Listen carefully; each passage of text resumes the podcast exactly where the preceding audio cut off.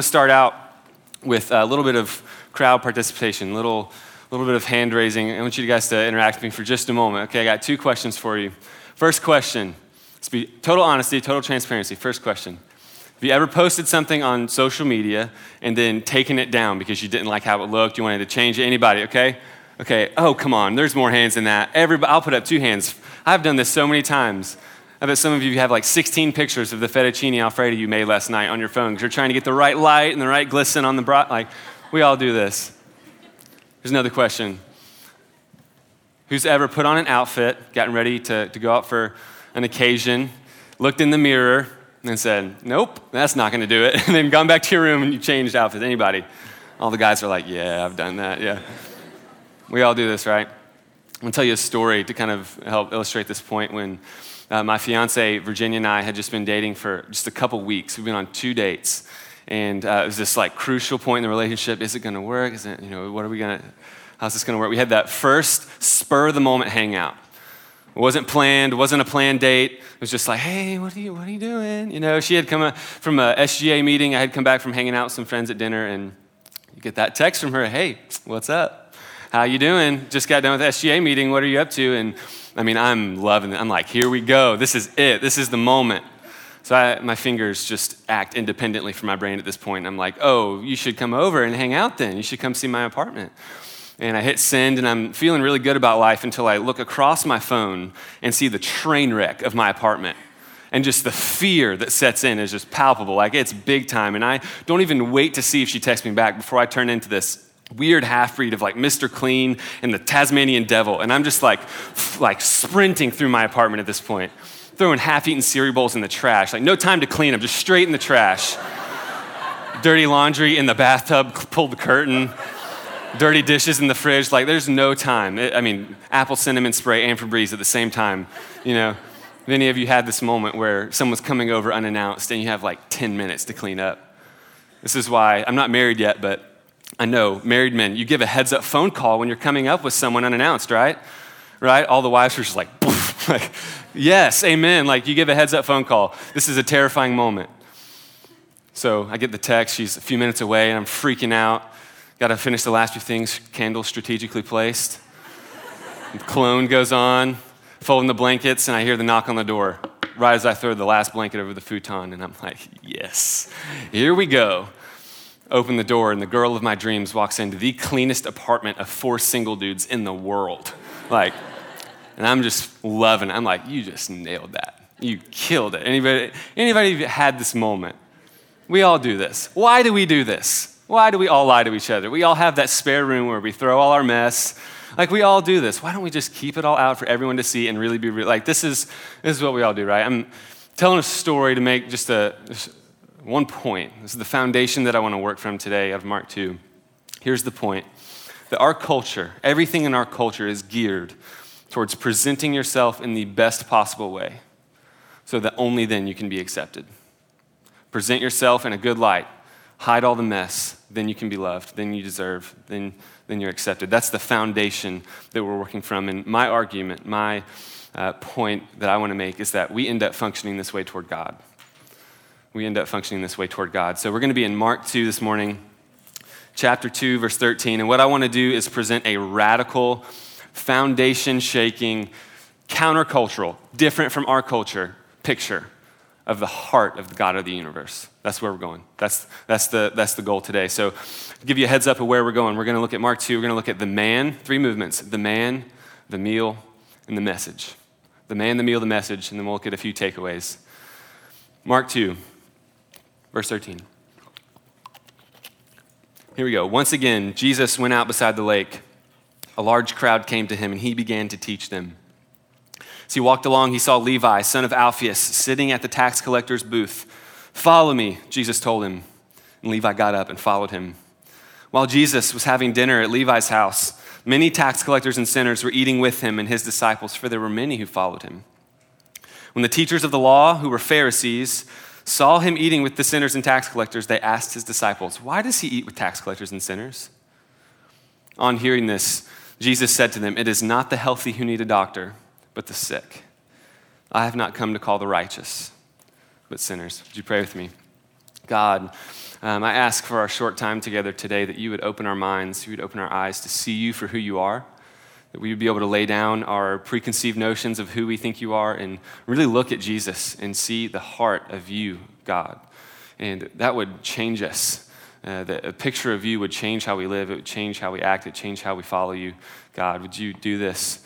And would our time together be for your glory and the joy of your people? We ask this for your name.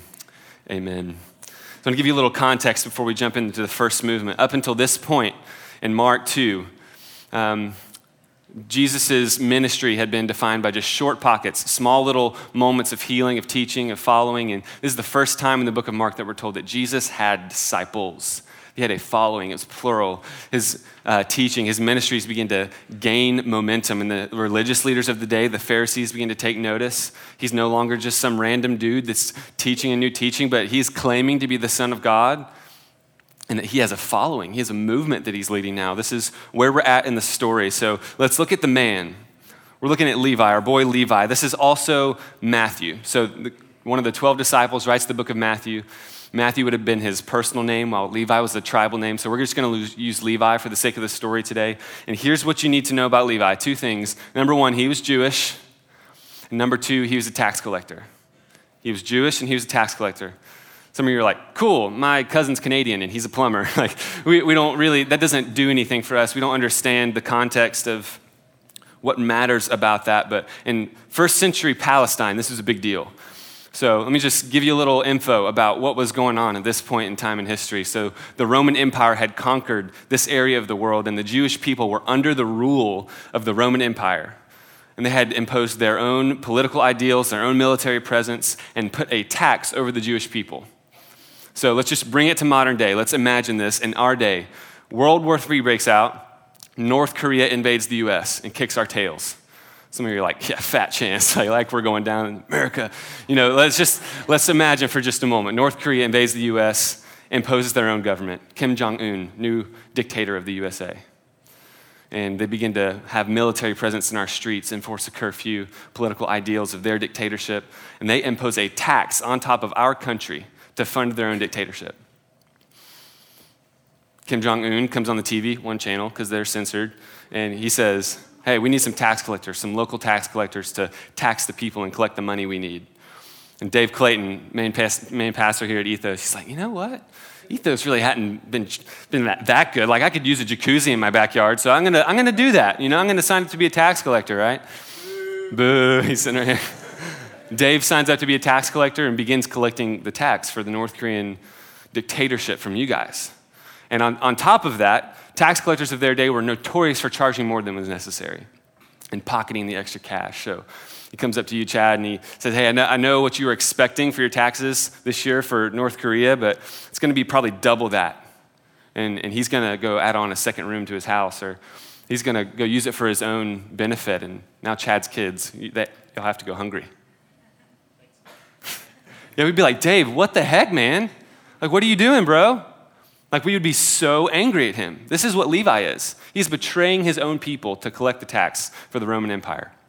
This is the man Levi. And I think a lot of times I try to romanticize the people Jesus hung out with. We're like, oh, Levi was just kind of down on his luck, you know, lowly oppressed. And man, it is true that Jesus sides with and walks in solidarity with the oppressed and the lowly. But Levi was the one doing the oppression and doing the abusing of his own people. This is who Levi is, and Jesus draws near to Levi, who in their day was even more outcast than lepers. Someone with the worst disease in the world was hated less than tax collectors, weren't allowed in the places of worship. And so I want you to imagine the scene. Let's jump back into the story. Um, Jesus has a following of disciples, of which include James and Simon and Andrew, who he had just called a short time before. If you remember, if you were with us a few weeks ago when we studied this passage, what was the profession of the first disciples that Jesus called? Anybody remember? They had nets? The fishermen, right? So, where are we? Look at verse 13. Somebody yell it out, not rhetorical. Where is the setting of our story today? Lakeshore, Lake Shore right? So, we're at the Sea of Galilee in Capernaum, where Simon, Andrew, and James got called to be Jesus' disciples, where Levi most likely taxed them. This is awkward. Like they're walking up and they're just like giving him the death stare with Jesus. Can you imagine this moment? This is like when the bully behind you in third grade has been flicking your ear over and over, and the teacher finally turns around and sees him, and you're like, yes, retribution will be swift. You know, you're excited for the discipline that is impending on this kid. If you're in Alabama or Mississippi, they call him out in the hall with the paddle, and you're like, yes! This is, this is what Simon's thinking. He's like, I'm ready for this. He's going to lay down the law on Levi. Jesus walks up to Levi. Levi, I want you to be my disciple. Come be on my team. Come, come follow me. Come walk with me. Simon's like, Whoa, wait up, Jesus. We're not going to work super well together.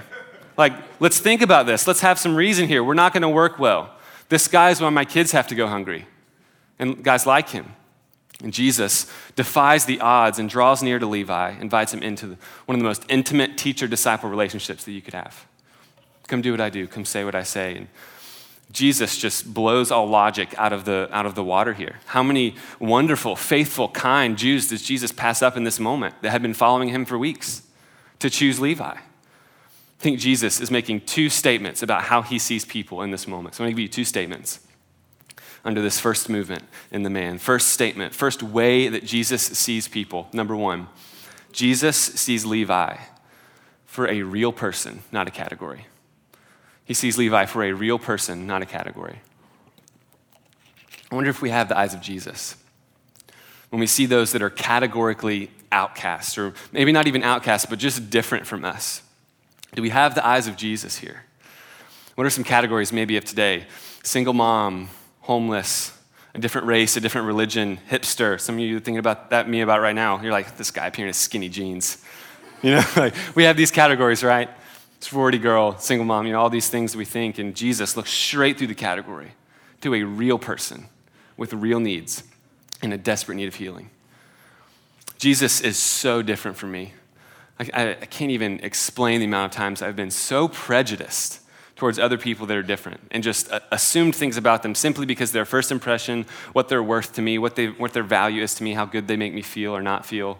This is what I do. That's, that's what Jesus does, you know tell you a little story just to kind of bring you in, just to be really transparent.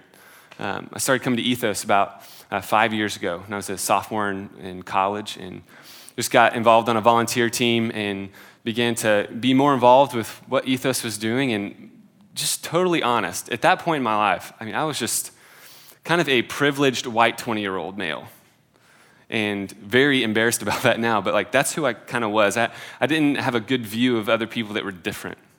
And I remember encountering this guy named Johnny. Uh, he's one of the guys in our church, just amazing man. Um, and, and, he's homeless, and he sells contributor outside. And we let many of you probably see him on the way in. He's just an awesome dude. And uh, I remember just beginning to interact with him a little bit, little bit by little bit, and it just began to blow my assumptions out of the way. Like I'd see him every week sweeping the steps, taking out the trash, greeting people, just unbelievable joy. And I'm like, who is this guy? And I began to just be more curious about him. We began, this kind of accidental tradition of going and eating this terrible Chinese food like every few weeks, just talking about life. And man, I just began to discover, man, this guy is the most loyal, generous man. Like, has taught me more than I could ever have wanted to give him. Just unbelievable. Blew my assumptions out of the water. This guy's amazing. He, I see him every week. And he's like, lock in. what's up? How was your week? My week was good. How about you? How about them Lakers? Like, that was the Brooklyn accent. It was terrible, just so you know. It's from Brooklyn. But we love, I mean, that's what happens. We, we see people as categories sometimes with Jesus is saying, no, there's more. See the real person. And it, I think as we begin to see people like that, we begin to see our, our second way that Jesus sees people. Jesus sees Levi for his potential, not just his problems. He sees Levi for his potential, not just his problems. So he looks past the, the, the, obstacles, the sin, the social status, all the things that would prevent him from coming and being a disciple, and he says, Hey, I want you to be on my team. We're going to look at this a little later, but Levi ends up becoming um, one of the 12 disciples who just does amazing things in the kingdom of God. And Jesus saw this in him from the very beginning. Do we see people as Jesus sees people? And Jesus sees Levi in the midst of his sin, like right in the middle of like thieving, like just straight up like uh, stealing from people, stealing taxes. He says, I, have come into your apartment, I've come into the house, I see all the mess. I want you with me. You're not too far gone. Come be on my team, come be my disciple. So if we keep going, Jesus is going to go from specific to general. He's just called Levi to be his disciple. Now he's going to go dine with a whole group of people identified by their betrayal of their own people. Let's look at, at how this looks in the meal. Jesus is going to show us that Levi is not the exception to his mission, but would be typical of his mission. So we've looked at the man. Let's look at the meal. Verse 15. Verse 15. This is where it gets crazy. Uh, Verse 15 While Jesus was having dinner at Levi's house, many tax collectors and sinners were eating with him and his disciples, for there were many who followed him. Here's what you need to know about the first century a meal in the first century was one of the ways that you most closely identified with someone, often used to uh, signify a formal contract or agreement between people. And you say, I'm with this guy, you would have a formal meal. And this is what Jesus is doing. It's so different from our culture. Anybody ever been to Burger Up? Anybody like Burger Up? Yeah? Um, Burger Up is awesome, but you have to sit like right next to people, right? Like anybody else creeped out by that? The tables are like three inches apart, and you're like four inches from this guy, and he's like eating a burger. Like I always feel need to apologize. I'm like, man, this Woodstock burger's on the way, and it's gonna get kind of messy. You might need to give me some elbow. Like we don't think twice about who we dine with. We don't think twice about the people that we eat with, and it's just normal in our culture. Just eat with anybody, eat right next to anybody, and it's so different from Jesus' day. Jesus is going to choose to be as closely identified as he could with the most hated and despised people of his day. This is just scandalous. This is not a normal thing. This is a scandal. And Jesus, I think, is making two statements with his meal. He's making two big statements by participating in this meal. First statement that with Jesus, there is often belonging before believing, there's relationship before repentance. Belonging before believing, relationship before repentance. So uh, we operate totally backward from this, don't we? A lot of times we say, believe these things and clean your life up. Then you can belong and have relationship. So he doesn't wait for Levi to get his life cleaned up. He doesn't wait for Levi to be fully believing in the Son of God. Like, Levi doesn't know where he's going or what he's doing. He's just following Jesus. And there's belonging, there's relationship. Some of you might have grown up in churches that really wounded you because they operated in a way that was kind of different from this. And I said, hey, you, you can't be a part of our family unless you believe these things and you worship this way and you do this and you mark the check boxes off. And that's how some of us have grown up in church. And Jesus is just kind of different. And man, we have tried to ethos to be to try and do this. We, we really do. That's why we say every week, no matter where you are in your spiritual journey, uh, you can join us. You can come be a part of us. Come serve on a volunteer team. Be in a house church. Come do what we do. Come be with us. Go on the journey with us. There's belonging before believing. I think the second thing Jesus is saying by participating in this meal, he's saying that your performance is not a precondition for my love. Your performance is not a precondition for my love.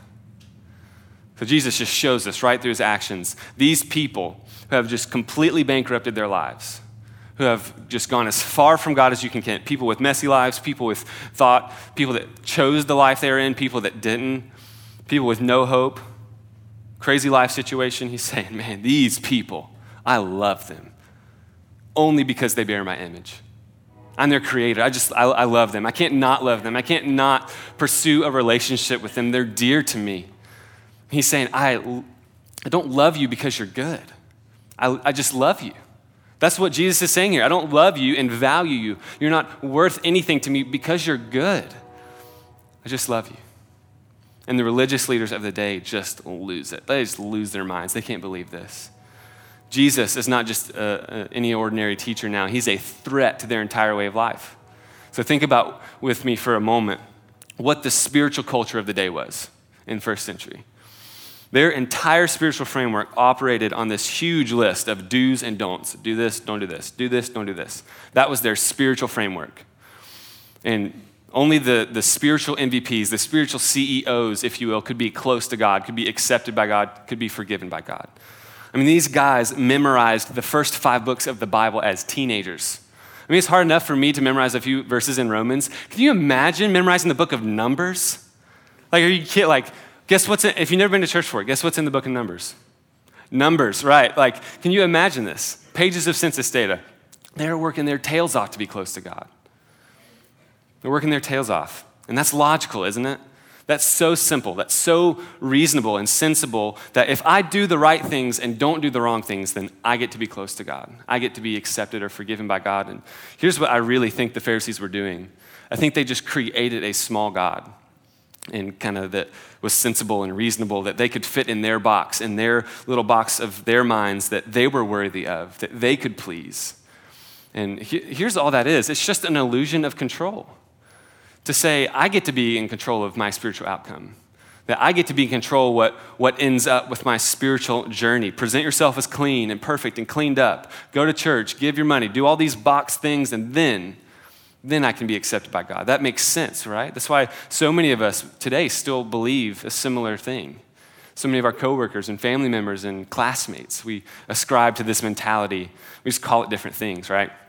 Moralism, karma, the universe. Like, it's just this cosmic scale of good deeds and bad deeds, and which one's going to outweigh it. Got to do enough good things so that I can be okay with whatever power it be. And Jesus comes over to the proverbial apartments of our houses, apartments of our houses, rooms of our houses. He comes over to our apartments and he says, I see the mess, and I love you. God is not who you think He is. He is fundamentally different from your culture. My love, my grace overrides your mess. That's what Jesus is saying here, that God is just different. Man, and I would be mad too if I was the Pharisees. Jesus is just taking a sledgehammer to the support beams of their political status, of their spiritual eliteness. And they come after him. They say, Jesus, you claim to be God. You claim to be a perfect and holy God. How? How can you hang out with these people that are so far from you, that are um, so far gone, that have sinned so deeply? How? This is illogical. It's offensive to them. It's a scandal. It's scandalous to their culture. And Jesus is going to respond to their criticism, and his response is just spectacular. It's awesome. So let's look at the message. We've looked at the man, we've looked at the meal. Now we're going on to the message. Verse 17 on hearing this, Jesus said to them, It is not the healthy who need a doctor, but the sick. I have not come to call the righteous, but sinners. He's saying, hey, people that are healthy don't need doctors. That's why I'm here. That's why I hang out with these people. I want to unpack two words for us really briefly so that we can just kind of be on the same page here. The word that Jesus used for righteous, um, it's almost sarcastic in the original language. It's not being literal here. He's saying people that, a better translation would probably be self righteous people that think that in and of themselves, of themselves, they have righteousness. They have enough good deeds. They uh, can get it all together. That's self righteousness. He said, I didn't come for people that have it together, that think they have it all together, that don't need any help. He said, I came for those that are far from me. So that's that second word, sinners. He, that word has been abused a lot in our culture. Uh, carries with it kind of a term of condemnation. And Jesus is just being literal here. He's saying, People that are far from me, people that have messed up and sinned and um, have no hope outside of themselves. That's who he's talking about. He's saying, I didn't come for the self righteous. I came for those that are far from me. And this is just an atom bomb to their entire spiritual framework of understanding life. This is like the moment in the sixth sense, but after like the whole movie, you're like, the kid's like, I see dead people, I see dead. And then at the end, uh, well, has anybody not seen the sixth sense? I should probably stop there. Anybody not? Uh, well, if you've seen The Sixth Sense or you know about the movie, you know this moment, one of the biggest reveals in all of film where, um, well, I'll just leave it. You know what I'm talking about. Everything you thought was wrong. And you're just like, what? That's so different than, than I was operating in. This is the moment. The religious system of their day will be permanently upended for all of history because of the statement Jesus just said. Here's the message of Jesus. If I could sum, sum it up for us in one simple point. Jesus came for the people that are not perfect. Jesus came for the people that aren't perfect. That's the message of Jesus out of this text to us today. Jesus came for the people that aren't perfect, who don't have it all together, who know they can't uh, do enough good things to, to be in good favor with God. That's who Jesus came for. It's as simple as that. There's um, no requirement for grace other than to know you need it. The only requirement for grace is imperfection. Isn't that awesome? That's good news for all of us in here who are all very imperfect and very needy and very in need of grace. And it's as ridiculous for a doctor to stay away from sick people as it is for a loving God in Jesus to stay away from people that are far from Him. And Jesus is going to say, The people that are going to experience the fullness of my grace and my love and my peace and forgiveness and salvation are the people who know they need it. Those are the people who get to experience it. And this is the true scandal of grace. I mean, grace is not uh, safe, it is a scandal. Looking at someone in the face and saying, accepted, forgiven, loved without any condition is dangerous, right? Can you imagine um, one of the prestigious universities in our country, like Harvard? You just call Harvard up. Um, I don't know if you can call Harvard. You just call Harvard up and you're like, hey, I'd like to apply at Harvard. And the only question they have for you is, hey, do you exist? Come on. like, that'd be like crazy, right? No, there's this huge list of resumes and all these things. Say, actually, we're even going to pay the whole price. We're going to give you a scholarship. We're going to pay the price for you to come to our university. That's what God is doing here. No condition, full price paid for all the grace. This is different than, than we thought God was. It's illogical, it's crazy, it's different. We don't know what to do with it, right? What do we do with this grace? It, this is the type of thing that will turn people's lives upside down. And so I want to give us three takeaways, three um, short takeaways out of this text that we can kind of hold on to for what God is saying to us this morning. First takeaway Jesus is calling us to follow him. It's our first takeaway. Jesus is calling you and I, everyone in here. He called Levi then, he's calling us now. Come follow me. No matter who you are, no matter what you've done, no matter what you did last night or this morning or what you're currently involved in, you're in the place you never thought you would be in life. Jesus says, Hey, come follow me. I love you. No condition, only grace. Come, come follow me. Come be on my journey. Come be on my team. And here's the reality um, God's love for you is without condition. But if you want to experience the fullness of salvation and forgiveness and grace and love, you have to walk with Jesus. You have to put your faith in him and leave the tax booth behind and come up and follow Jesus. Put your faith in him for salvation. That's the first takeaway for us. Jesus is calling us to follow him. Second takeaway we don't have to hide that we are messy. That's our second takeaway. We don't have to hide that we are messy. It's kind of crazy to me, like, Jesus doesn't hide that messy people are who he came for. And we're like, oh, cool, like, we'll, we'll take care of that once, but like, we're no longer messy. And this is what we do, right? This is in our conversations every day. We, we say, hey, man, what's up? Fine. How you doing? Fine. How you? Fine. Good. See you. Right? Have you ever responded fine when someone like doesn't ask that question? You're like, hey, what's up? Fine. Like, it's so ingrained in us. We, we just, we're fine, we're good, no mess, we're fine. I think what Jesus is saying here that you don't hide the mess. You're real. And I mean, this is my temptation right now. Campus pastor, Hillsboro Village. Got to have together. Can't struggle with doubt. Can't struggle with sin. Can't be weak. That's the temptation for all of us. That's, that's heavy on me all the time. I think Jesus is just calling us out. He's, I mean, he's saying, I've come to your apartments. I've come to your houses. I know there are cereal bowls in the bathtub. Or, or better yet, I know there's doubt in the bathtub. I know there's addiction in the closet. I made the closet. I know. I love you. That's what God's saying to us. That's the heart of God. It's so different than what we think, right?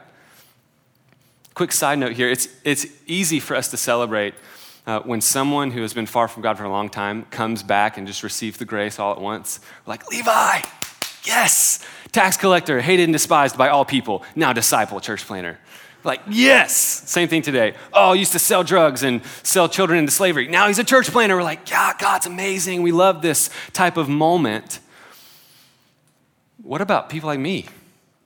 Like, I, I grew up in church. I, I don't have that radical of a testimony and I have tasted the grace of God and continually squander it and continually reject it and continually mess up and sin and uh, am selfish and run from God. And like, what, how does that work for me? Like, it's, it's not as celebrated and it's just difficult, isn't it? Like, don't you get, just get tired sometimes by having to need the grace of God? Like, I, I trust sometimes in the grace of God, but I don't want to need it. Man, it just gets tiring. I think this is what God is saying. Like, in our culture, where everything is based on your performance what job you have, what spouse you have, what grades you have, how you look, what kind of house you're in. That's, that's our culture. Your, your worth and your value is based on that. God is going to say something completely different and say, Your worth, your value is solely based in me and my finished work in Jesus. The grace of Jesus is all that we place our value in. That's all that we place our identity in. That's the thing that levels the playing field for all of us in here, that we are all on the same level before Jesus. We all are in need. And we all get to come back and uh, taste of the grace of God. It's what we put our worth in, it's what we stand on.